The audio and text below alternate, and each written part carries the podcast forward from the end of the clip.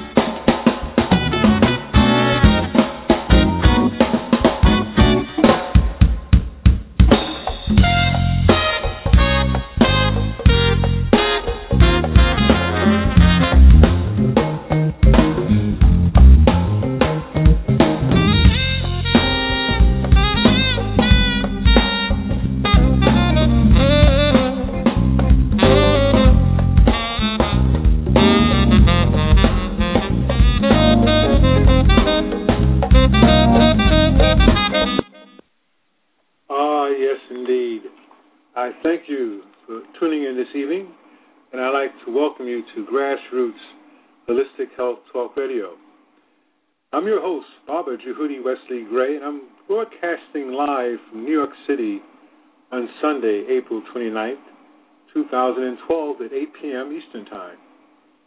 And I must say that it is my pleasure to be with you this evening, and I give thanks to the One Most High, my ancestors, my guardians, my mother in law, my siblings, and my dear wife. I am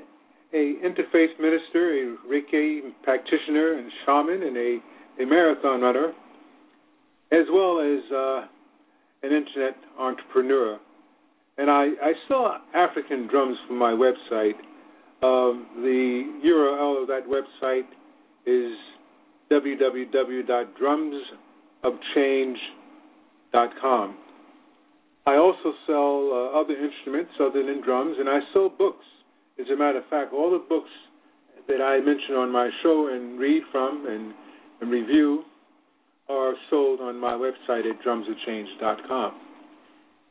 Uh, there's other things that you can acquire at uh, my website through the uh, venue of my um, store, the drum store and bookstore.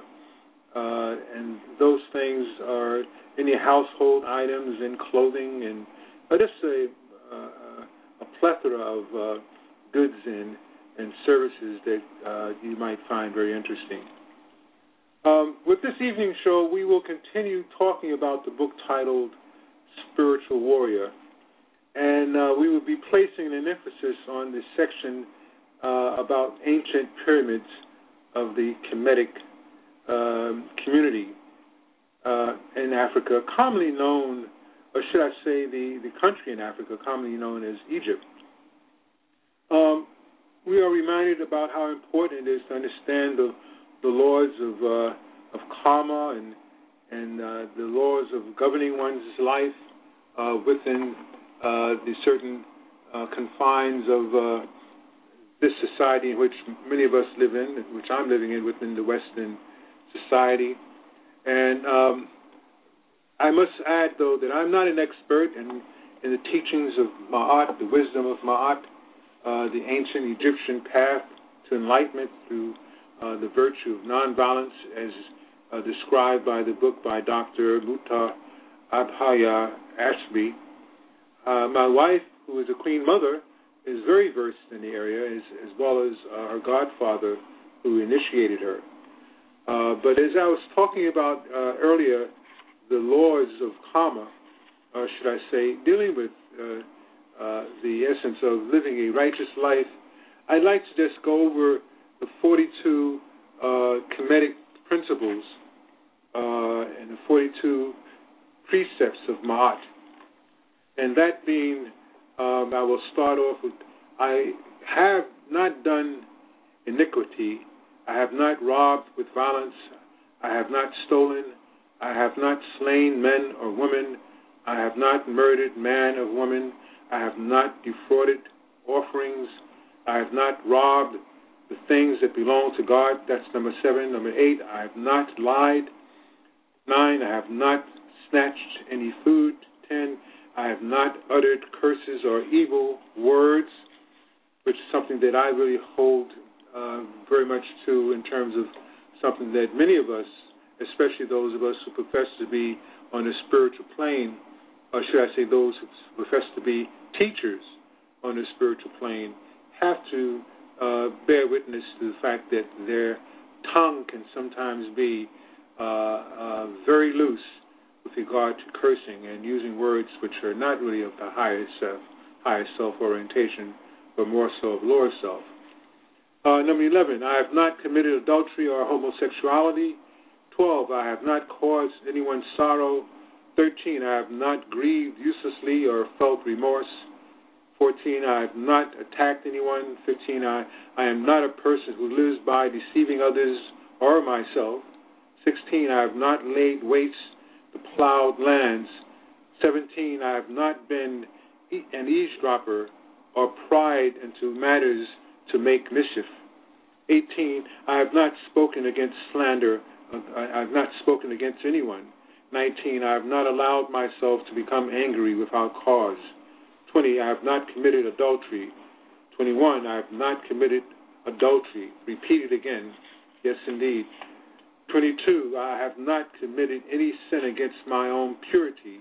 23, I have ter- terrorized no one. 24, I have not broken any laws for the good of society. 25, I have not uttered fiery words. I have not been a man or woman of anger. I have not struck fear into anyone. 26, I have not stopped my ears against the words of right and wrong. 27, I have not blasphemed. 28, I have not avenged myself. 29, I have not worked grief. I have not abused anyone. 30, I have not acted or judged hastily. 31, I have not been an eavesdropper. 32, I have not multiplied my speech overmuch. 33, I have not done harm or evil.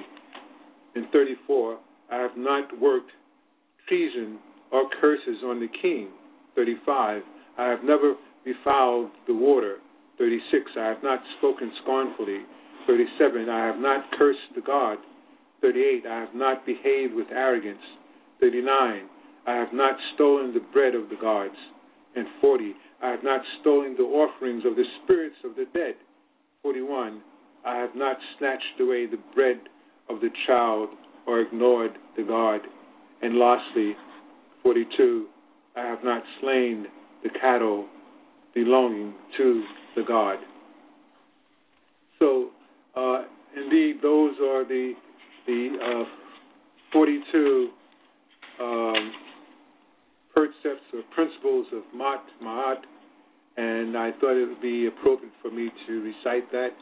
Uh, my wife is the one who actually made this knowledge available to me, and as I mentioned before, she is most learned in those areas, as I am indeed a humble student.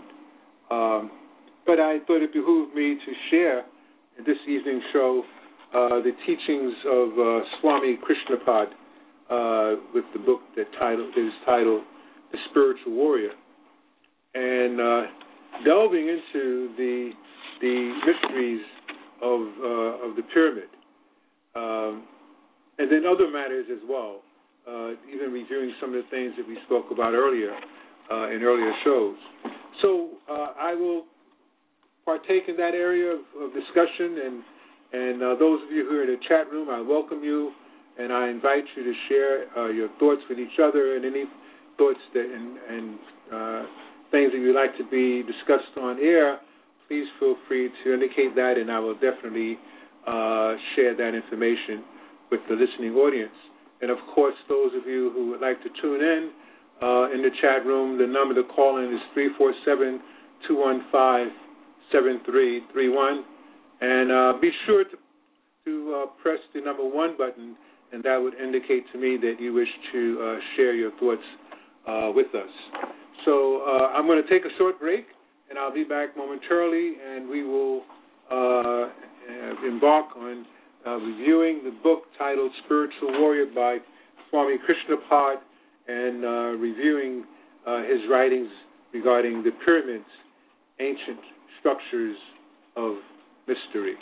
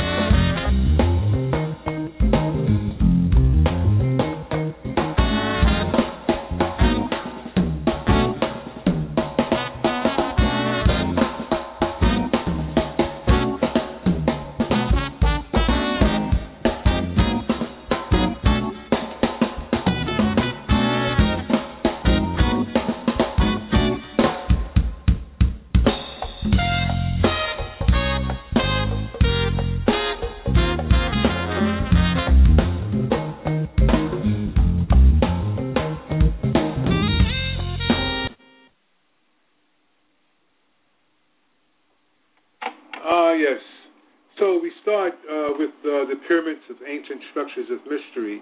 Uh, and Swami Krishnapad, he states that, and, and, I must also, this for those of you who are not familiar with Swami Krishnapad, uh, uh, who haven't listened in previous shows, uh, he was, he's passed, he's now an ancestor, um, and he passed away, I think, somewhere, somewhere in the area of 2005.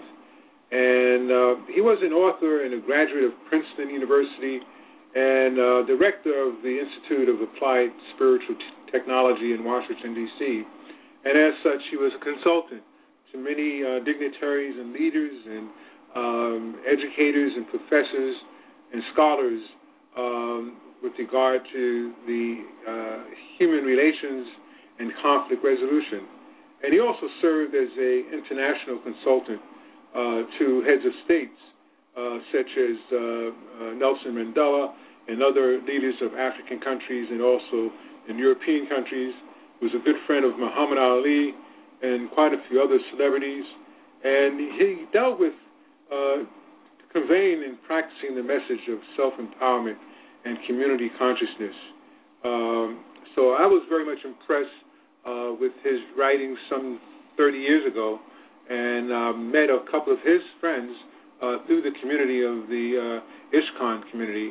Uh, and I feel very blessed and humbled to be able to sit here uh, in the studio this evening to be able to share with you some of his writings and thoughts. So I just wanted to give you a brief overview of that, and, and I shall continue now.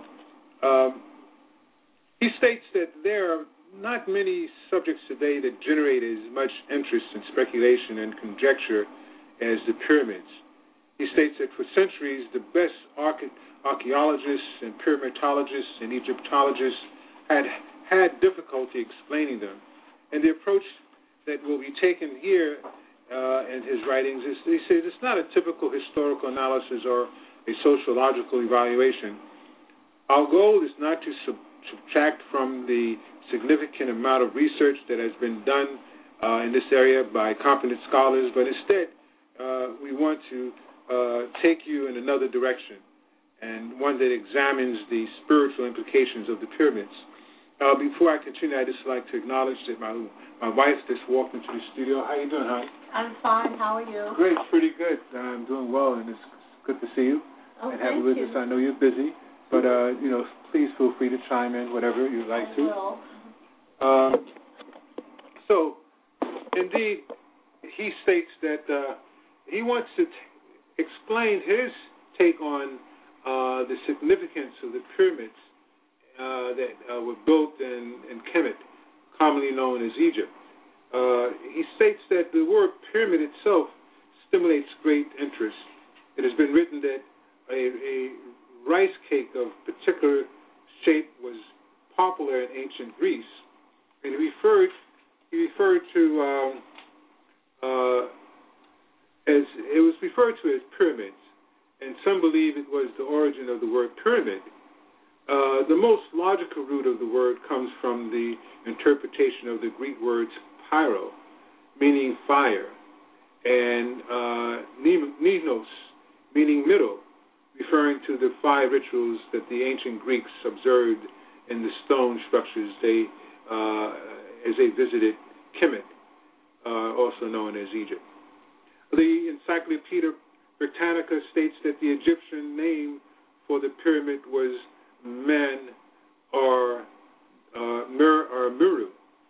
And he also stated that um, uh, an interesting fact is that the name Meru is also found in the ancient uh, Kushite and Vedic scriptures. The word Kushite, Kushite is the term used to describe the inhabitants of the land of Kush. The original dark skinned people occupied the area that is now part of northeastern Africa. And in the Kushite culture, there is the ancient capital known as Mura. And in the Puranas, the mountain of the gods is called Mura. Now, um, this dwelling place of the demigods is described in the Bhagavad Gita, Purana, as the pyramid shaped peak. And this leads to the view that the pyramid shape is representative of Mount Meru.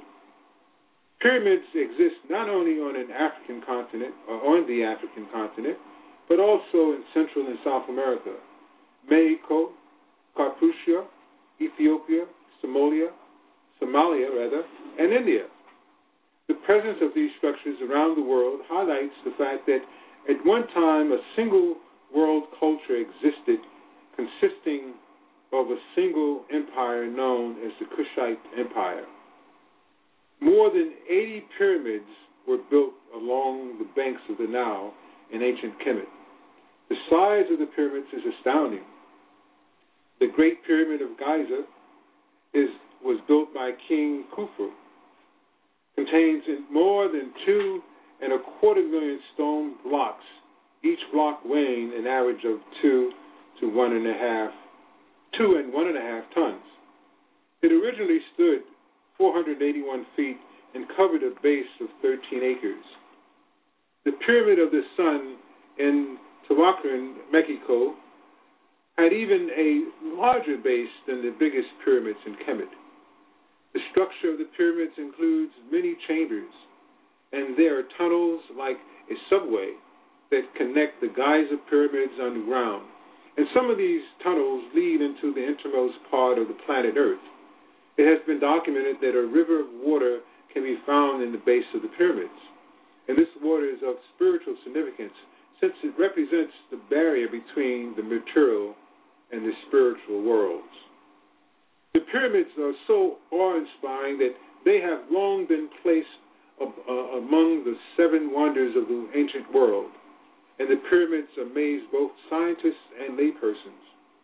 More important information can be gained about the cosmos through the study of the construction and the function of the pyramids.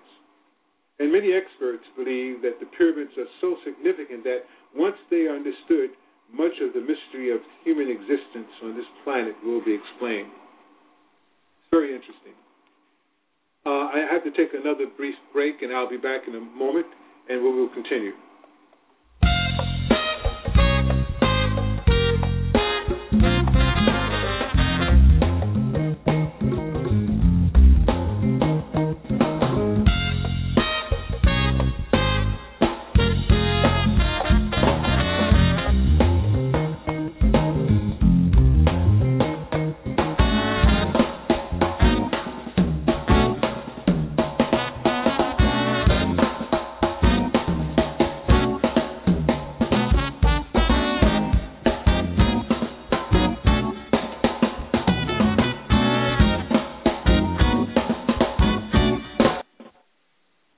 Okay.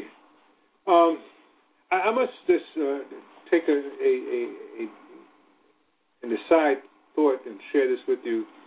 That uh, one of the reasons why I, I read uh, books such as Spiritual Warriors by Swami Krishnapad and other books similar to his. Um, I know the title of my um, uh, show is Grassroots Holistic Health, and uh, I've shared this some while ago and I was inspired by my wife to uh, share this with you uh, this evening. Uh, that the show is might lead one to think that when I mention uh, when you read the word holistic uh, health, grassroots holistic health, that, it implies just the body. But um, indeed, I, am talking about the health of mind, spirit, and body, uh, not necessarily in that order uh, spirit being first, I guess, and then mind, and then body. Uh, because if your spirit is not healthy, then of course your body has a difficulty and your mind has a difficulty in being balanced. And of course, if the mind is not healthy, you're not able to take care of the body appropriately. So, the pyramid, to me, understanding how the ancient pe- people from Kemet, um, uh, how they lived and what they believed, is, I think, a key into understanding the essence of what the spirit is, what the soul is, because they they study very much so in that area. And uh, I, I thank the Most High for uh, my being able to have my wife in my life, uh, him making that arrangement through the uh, the ancestors and and uh, the the guardians and angels who partook partook in that arrangement. That uh, I'm in, at, at my age and uh, in this state of my journey uh, is are able to avail myself to this uh, very, very, very uh, intriguing and important knowledge that uh, especially those of us of African descent need to have within our, uh, our knowledge base, as it were, and to be able to share this with those in our family, especially our children, so that indeed they can understand that we come from a, a very, very uh, high level of intelligence, high level of spirituality, and that we have every right to be proud of ourselves and to hold our heads up high and understand that we are children of the Most High, children of God, uh, and not children of a lower self orientation or lower deity. So I just wanted to share that with you, and I want to take a moment to just actually thank my wife for uh, for that uh, uh, making herself available to me to have that knowledge Oh, you're welcome. You know, so I, I, I thank you for that. All right, so anyway, to continue, um, he states that who were the Egyptians, and he says that it, it is often wondered whether the pyramids were built by people like ourselves. Even with the best technology, we cannot produce even a small replica of the Great Pyramid. The Nikon Company of Japan once tried without success to build a sizable pyramid using modern technology. One mishap after another forced them to abandon, to abandon the attempt. The more we understand who the Egyptians were and with whom they were connected, we can understand how it was possible for them to create such magnificent structures why they cannot be duplicated now. The scriptures tell us that in ancient times there was a single landmass that covered the earth. In the Bhagavad Purana, it was called Jambudvipa.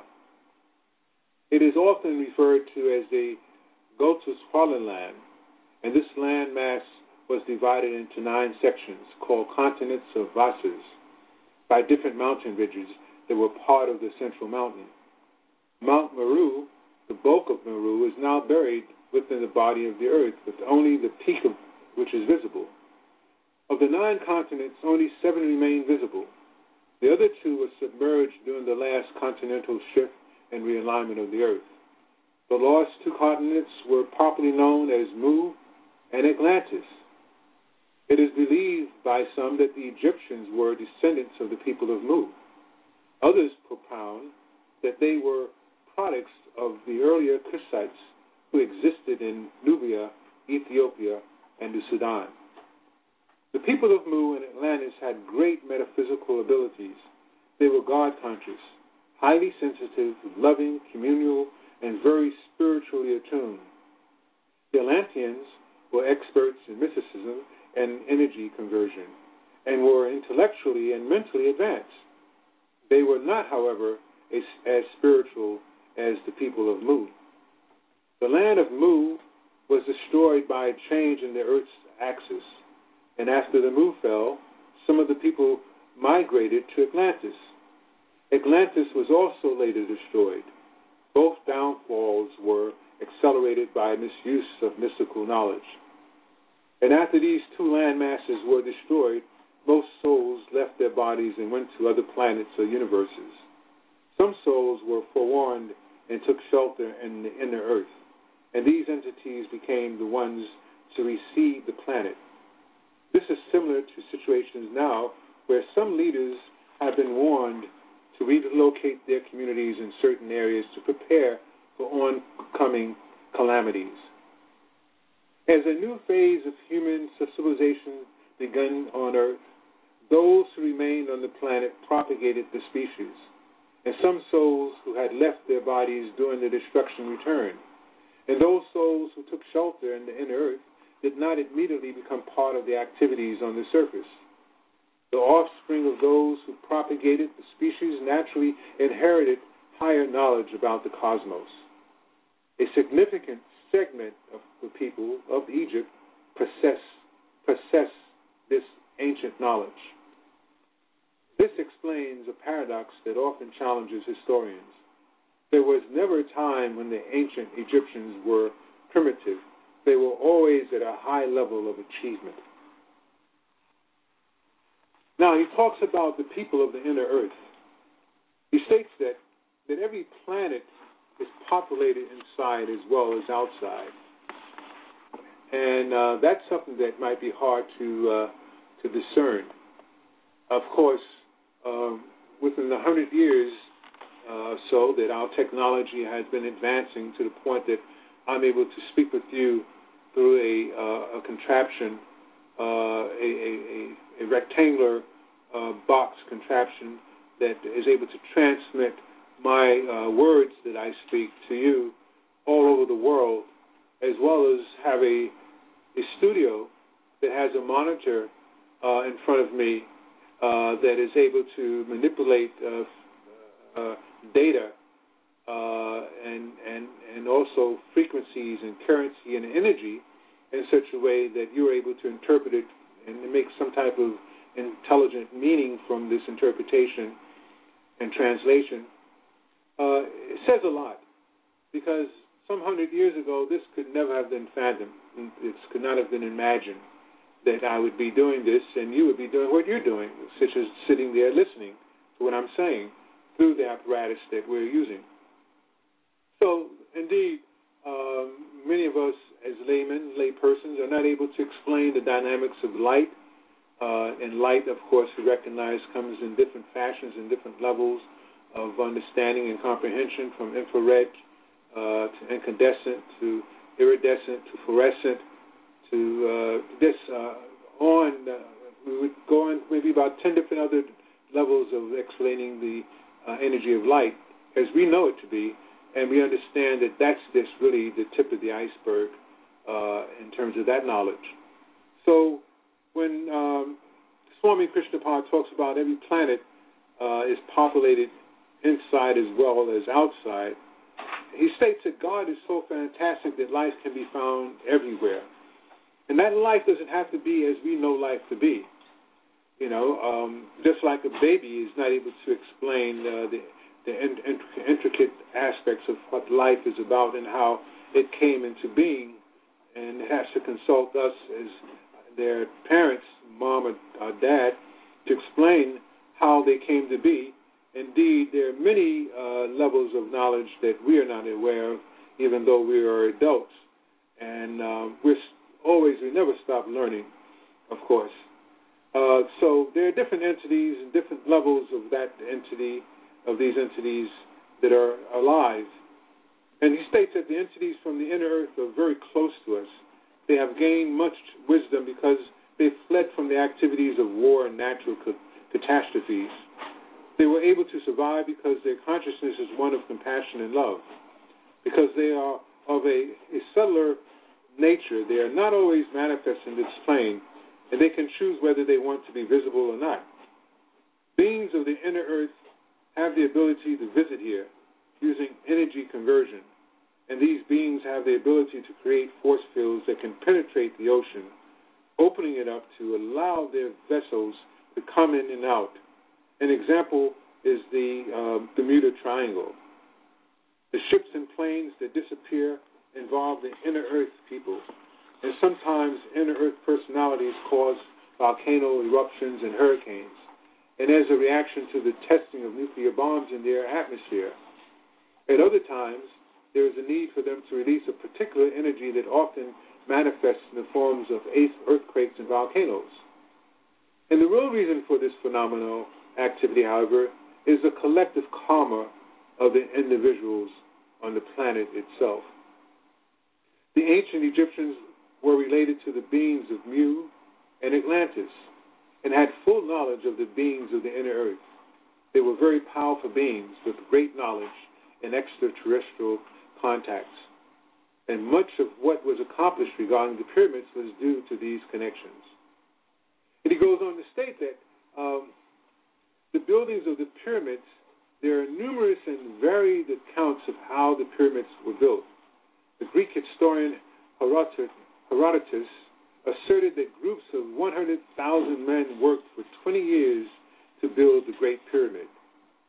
Other perspectives are that 4,000 skilled laborers worked all year round. Many have the conception that the stones were dragged up ramps that grew as the pyramids rose, and the ramps were later dismantled. And some researchers question these theories. For example, some say that in order for a ramp theory to be true, the ramps would have to be more sophisticated than the pyramids themselves. They would have to be expanded and extended so fast that it would be impossible to build the pyramids. And he also states that information regarding how the pyramids were built is known by some secret societies, especially the Masonic Order. The major architect of the pyramids was Imhotep. He was responsible for most, most much of the knowledge of the mystical schools. And Imhotep was considered to be an incarnation of the Son of God, and thus was the same category as Jesus. An empowered representative of the Godhead, he was. And, and for about two and a half years, or should I say two and one half years, uh, planned the construction of the major pyramids. The actual work took less than six years. And how is this possible when scientists, basing their estimates on present day technology, claim that the Great Pyramid could not have been completed in less than 20 years? One key aspect was the use of laser energy for cutting the stone. And this explains the smooth cut of the blocks that amazes scientists. Another critical aspect was that through the process of converting energy and raising vibrations, the Egyptians were able to counteract gravity and literally levitate the stones with minimum expenditure of human energy. And this is how the construction of the pyramids were possible. To many people, this perspective may seem highly unlikely, but consider the vast amount of knowledge our contemporary science have acquired with much less capabilities and connections than the ancient Egyptians. Realistically, then, there must have been knowledge of superior technologies that is untapped by present day minds. So, uh, that's, that's quite a bit. Uh, I, I, must continue, though, because this is really something that he, he states here. He says that the pyramids, place of worship, and the tomb of death. There have been widespread speculation about the purpose of the pyramids, and much has been made about the presence of the bodies of the pharaohs found in the inner chambers of the pyramids and the great wealth that was placed with them.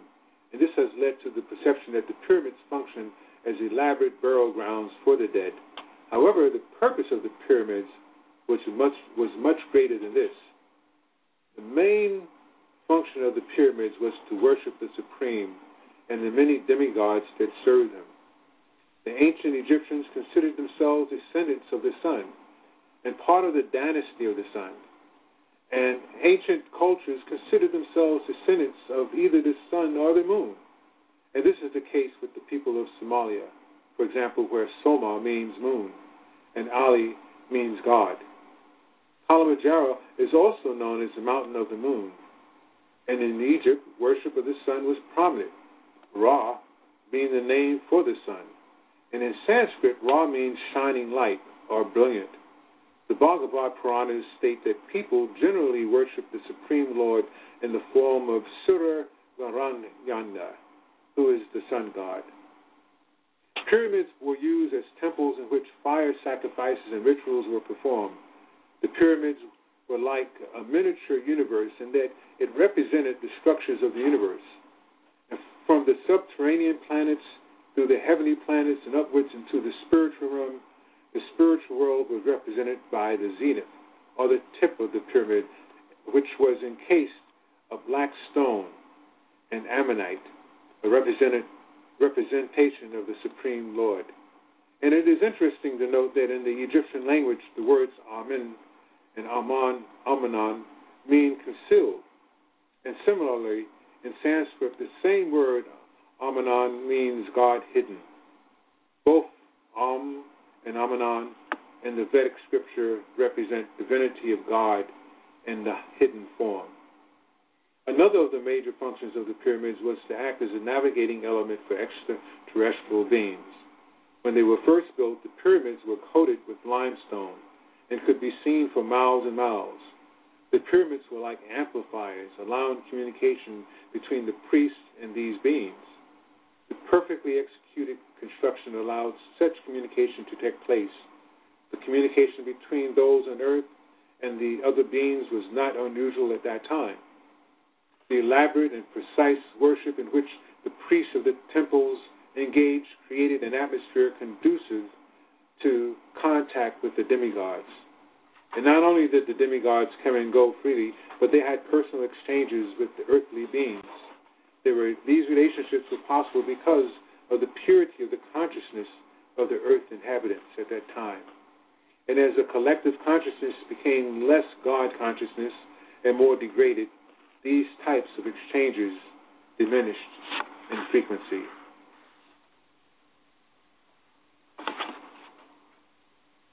So, uh, I, I'm going to take another break, and I shall resume. We're about at the uh, at the halfway point, and um, I will continue uh, discussing the uh, the fantastic attributes of the structures, the pyramids, the mystical structures.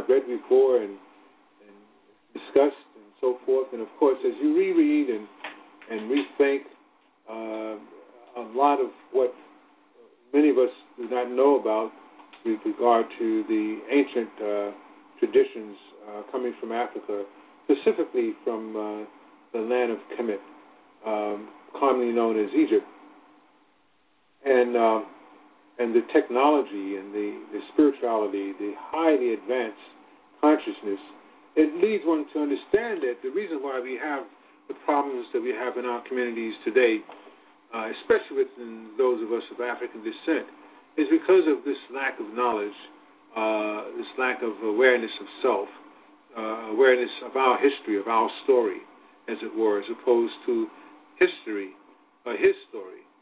And um, I just must say that uh, there's a lot to be said, and even the word "her story" for that matter, because uh, at one time women were looked upon as being leaders just as much as the men were in terms of uh, various uh, levels of knowledge. And uh, when that was uh, changed, uh, we began to suffer. Uh, we began to not have the richness of understanding of our history and, and our culture.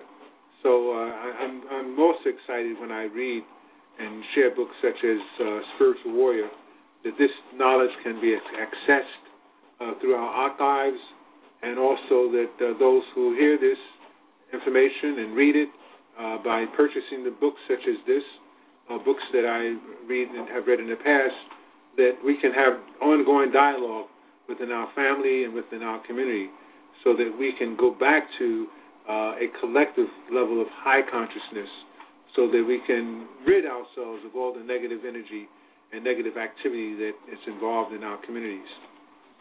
So I just thought I'd share that thought, and I will continue. Um, Krishna, uh, Swami Krishnapad states that to better understand why bodies were placed in the pyramids, one must examine Egyptian philosophy. The Egyptians believed that because the Pharaoh was a representative of God, he would become a god in his death, and therefore they were very particular about the arrangements made for him both in life and death. Once the representative of God left the body, he was placed in a shrine called a samadhi, or a place of final trance, and in his own assigned chamber within the pyramid temple structure. This was done because the king of Pharaoh, or the Pharaoh, was considered a divine representative of the supreme Godhead. And because his body was considered to be spiritualized, it could not be disposed of in an ordinary manner. And this practice of placing the representatives of God in, in special burial chambers still occurs in modern day India for spiritual masters, since they are considered revered saints, revered saints. And these samadhis are found in the temple structures and become places of pilgrimage for those seeking spiritual advancement. The Egyptians believed in the concept of the Ba and the Ka. The Ba is the soul, and the Ka is the spiritual duplicate of the physical body. The Ka is spiritual in nature, created at birth and released by the body at death. The Egyptians believed that the soul, the Ba, remained within the mummy of the pharaoh in the heart region, and that the Ka would travel between the material universe and the spiritual universe. The Ka could come back and forth as long as the physical body could be recognized. So often the statue of the person would be placed in the tomb, and a mask and the likeness of the person would be placed over the mummy. The Egyptians believed that once a person was entombed, the journey of the chambers of judgment would begin. And at the end of that journey, the soul's past activities would be judged by a karmic board which would determine one's next life based on the activities during one's past life. One's consciousness and commitment to service would be factors considered by the board. The god Anubis would weigh the heart of the deceased person against the feather of Ma'at, the goddess of justice. The more negative karma a person had accumulated, the heavier was the heart. And if the heart was too heavy, it would outweigh the feather and the heart would be consumed by a monster. In this conception, the soul would then become an evil spirit forever in opposition to the gods. And if the heart passed the test, it would go to live with Osiris and Yalu, the heavenly kingdom. There is an ancient, there is an evident connection between the Egyptian culture and that of Sudan, Ethiopia, and Ghana. For example, there are many similarities between the inner activities of the pharaoh and that of the Asante Hene, the cultural president of Ghana. This is not surprising because history tells us that when the Egyptians left Egypt, they migrated to Sudan and Ghana, where some of the knowledge of the ancient practices is still available. We have personally observed these similar practices in our exchanges with the Asante Hene there is always a person seated at the right foot of the Asante Hene representing his soul. This person is usually a young boy called the Kra, which means soul in the Akan language. In Egypt, when the pharaohs left their bodies, they usually did not go alone. Some close attendants were sent with them. When the Asante Hene leaves his body, those personal attendants closest in service to him would leave with him. Until recently, a hundred others also had to leave. And when the Asante Hene leaves his body, his departure is usually not announced for a while. When it is announced, those individuals are, who are to leave with him have already been chosen. And those persons who are part of the internal entourage have been trained for this role. They are to be attendants in the hereafter. And thus, practices that existed thousands of years ago are still operating now. And he talks about deity worship and idol occupation. The temples of ancient Egypt held magnificent statues that the Egyptians worshipped. They had the understanding that a living essence dwelt within these statues, dwelt within these statues. The Bible condemns idol worship, but this practice was not idol worship. Idol worship exists when people create something from their own imaginations and then worship that concoction as God. In one sense, idol worship is anything that you consider more important than God, whether it's your car, your house, or your job. Anything that takes priority over serving the Lord. Confusion has developed concerning the difference between idol worship and deity worship. Many people mistake deities for idols. However, in deity worship, mantras are recited that invite a spiritual presence into what by external experience would seem to be wood, stone, or marble. Just as the wind can come into a building, certain spiritual elements can come inside a physical structure. The soul is inside the physical body, yet when the soul leaves, the body is called a corpse. The confusion occurs when the uninitiated think that the eternal form is the spiritual essence itself. The priest daily practices deity worship. Many religious traditions have some of some kind of form of, uh, which they worship. Reverence for the icon serves as a catalyst for spiritual growth, and originally deity worship had authorized standards describing how the priest was to construct the statue and authorized techniques for worshiping it. If you were to travel back in time and witness the daily worship of the deity in Egypt, you would observe very precise, purposeful devotional activities. Before sunrise, the god's meal would be prepared, and at dawn, the priests and the priestess will awaken the god with melody and song as they went in procession to the shrine. The priests had undergone purification, entered this, who had undergone purification, entered the shrine and proceeded to bathe, dress, and decorate the deity with costly ornaments. They then burned sweet incense and offered the food and drink they had prepared. The food, now considered to be sanctified, was removed and later distributed amongst the priests. At midday and in the evening, further meals were cooked and offered to the deity, and at night the deity was put to bed. The room was purified by incense and was carefully swept and put in order for the next day's activity. By observing and studying the daily lives of the temple priests, we can understand that they were not involved in a whimsical activity concocted from their minds.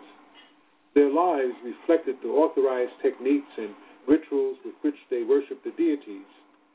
Priests were allowed only Uh, with many privileges, but they were also expected to lead simple and austere lives. They had high standards of cleanliness and were to eat and drink moderately, abstaining from certain, from certain foods such as pork and fish. They bathed twice a day and shaved their heads and bodies every three days. Their clothes were simple, fine white linen cloth, and they wore white sandals. Not all priests were allowed to perform deity worship. They were authorized by spiritual masters. There were several levels in the priesthood assigned to each demigod. Some priests were, wore distinctive clothing to show their position. And the priests who were responsible for the chanting of the mantras also wore a sash across their chests. And these daily practices of an ancient priesthood could be seen today in the lives of Brahmin priests in South India and fetish priests of West Africa. Even today, many of these practices remain intact. However, due to the low consciousness in present day human civilization, it is considered that people not involve themselves in deity worship to the same degree as the past. And then he talks about that there are uh, mystical mantras. There are two principal mantras techniques, both of which involve uh, repetition. One is verbal repetition, and the other is a written form. And both are potent in affecting the consciousness. The art of mantra, mantra repetition is known to people of the different mystery schools who have acquired this confidential knowledge. They write certain mantras on their own bodies or chant certain mantras to ward off negative energy and attract positive energy. In Egypt, when death rituals were performed, the priest would write various mantras on the chest of the mummy. The priest would also write mantras for protection on all amulets and place them around the neck of the mummy. The Egyptian Book of the Dead, also known as the Book of Coming Forth by Day, explains certain rituals on how to open the mouth.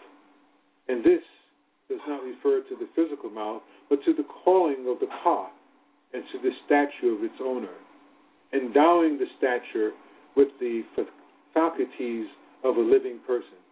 And this was all done by the power of mantras, or hiku, written on the body of the mummy or on the person's, person's statue. When you chant a mantra, you are invoking the energy with which the mantra is associated. And this is similar to when you call some, someone's name. You are bringing that person to you. Mantras also pro- provided protection to the tombs so that when intruders entered the tombs, they fell prey to a curse. And in many cases, grave robbers died when they broke into the tombs. tombs. The deaths of the intruders were arranged by two mechanisms. The first involved the priest making a potent force field by chanting mantras. And second, the priests were so astute in science that they could arrange for radiations to affect the cells of a person passing through it, causing an immediate reaction. Mantra chanting is so potent that certain ancient priests could take someone's life through incantations. Even today, there are people, especially in India, Africa, and South America, who know the science of chanting mantras and can heal the sick through the process of soul of sound vibration. Before ceremonies for certain rites of passage were performed, the priest would recite specific mantras so the participants could recognize the priest's power. We should always remember that activities such as mantra chanting and deity worship should be undertaken in the mood of Lord, thy will be done. These spiritual technologies actually allow us to make spiritual connections to help our consciousness focused on the will of the Lord, understanding that the Lord actually always is here for us. So he states also that there, are some mysteries, mystery schools had to practice underground to protect the ancient wisdom, making it available for initiates only and they knew the dangers associated with offering this knowledge openly to common people that abuse his power. So next week I will go over that uh, information, review that information, and share it with you uh, about the secret orders that uh, kept this knowledge uh, under close, uh, guarded secret. Uh, I must acknowledge that my sister is listening, and I send you love and, and good healing vibration and prayer and I thank you so much for tuning in, Donis. Um, and I, I, hope that indeed what I've shared with you and the rest of the listening audience and those of you who access the archives will have find this information to be not only intriguing but also informative and helpful to you in your present uh, your present journey in this lifetime. So uh, we're about to end in a few more minutes. And uh, those of you in the chat room, I, I thank you also for uh, tuning in and uh, sharing your evening with us.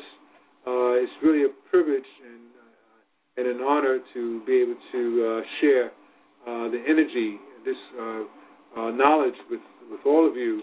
And I encourage, of course, you to spread the word and to indeed feel free to engage in dialogue uh, amongst yourselves, and of course, uh, to share any thoughts that you would like to have shared on the air. So, again, thank you so much for uh, tuning in. Um, and we look forward to uh, reviewing uh, Spiritual Warrior by Swami Krishnapad again next week and, and delving within the secret societies that have extrapolated information from uh, uh, from Kemet, also known as Egypt, and and uh, and of course this knowledge now is accessible through the venues such as the internet, through through just being able to put in certain tag words into Google and other search engines and come up with this a plethora of information uh, that used to be only accessible if one was enrolled or, or had to pay uh, a certain amount of, well, a lot of money to just engage in the workshop, if not take classes. This is now accessible free of charge. And uh, again, I, I, without being redundant, I'm very um, humbled and, and, and, and gratified, very gratified to be able to be a facilitator of this information. As I share, I'm also um, learning as well. I always use the expression each one, reach one, teach one. So we all are students and we all are teachers on uh, on one level or another. So uh, mm, my wife is cooking. She just cooked dinner and it just smells so good, and couldn't be more timely to end the show and to uh, be able to uh, savor some of her. She's a great cook, I must tell everyone. and uh, you know they say a way to a man's heart is through his stomach, and oh, well, that wasn't the only way she got to my heart, but it was a good start. When we first started dating. So, yeah, honey, that smells good. It's a late dinner. A late dinner, yes, yes. We should be eating much earlier. Absolutely. And that's something that I'm going to share in the next show. Uh, of course, uh, I want to share the fact that uh, those of you who are not to, to consider drinking at least eight glasses of water a day and um, eating as much vegetables and fruit as possible, starting your mornings off with a fruit or a uh, combination of different fruits so that your body can become um, um, alkaline and, and, and, and not acidic. Um, also, to walk at least a half an hour a day so that indeed you energize the body and, and exercise so that uh, your organs, especially the heart, uh, can pump uh, uh the blood uh, more efficiently and to uh, bring yourself up to a higher level of consciousness uh, as a result of your body being in a higher state of, of health. So, um, yes, we are both vegetarians. My wife and I have been a vegetarian for going on 25 years. She's going on six years now. And of course, I encourage those of you who are not vegetarians to consider that as a possibility. Uh, and of course, you don't have to be a vegetarian to be healthy. Uh, and if you have to eat meat, that let it be not pork, let it be uh, meat that is not uh, loaded with fat, and uh, and if you eat fish, let it be freshwater fish, salmon being the best, uh, and of course. 90 seconds. Lay off the white sugar, the salt. If you're going to eat salt, use sea salt. And there's, so there's a host of things that I will be sharing with you, but I'm happy I could squeeze that in. Uh, my wife walked into the studio eating, so that uh, prompted me to start talking about health uh, uh, issues and and this uh, thoughts that I thought might be beneficial to share. So again, thank you so much. Um, I appreciate your time uh, spending with us this evening. Continue next week uh, reviewing uh, Spiritual Warrior. So I end as I do most shows by all shows actually by giving praise to the Most High as I say, dear God, we give this evening to you, and may our minds stay centered on the things of spirit and goodness, and may we not be tempted to stray from love. And as we begin this week, we open to receive you.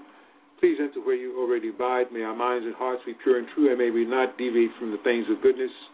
May we see the love and innocence in all mankind behind the masks we all wear and the illusions of this worldly plane.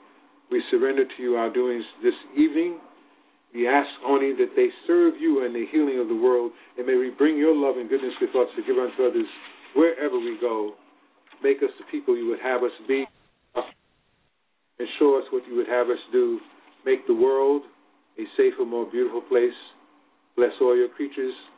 Heal us all, and use us, dear Lord, that we might know the joy of being used by you. We thank you again. Namaste, Shalom, Assalamu alaikum one love, all my belongings, peace and blessings. God bless to you all.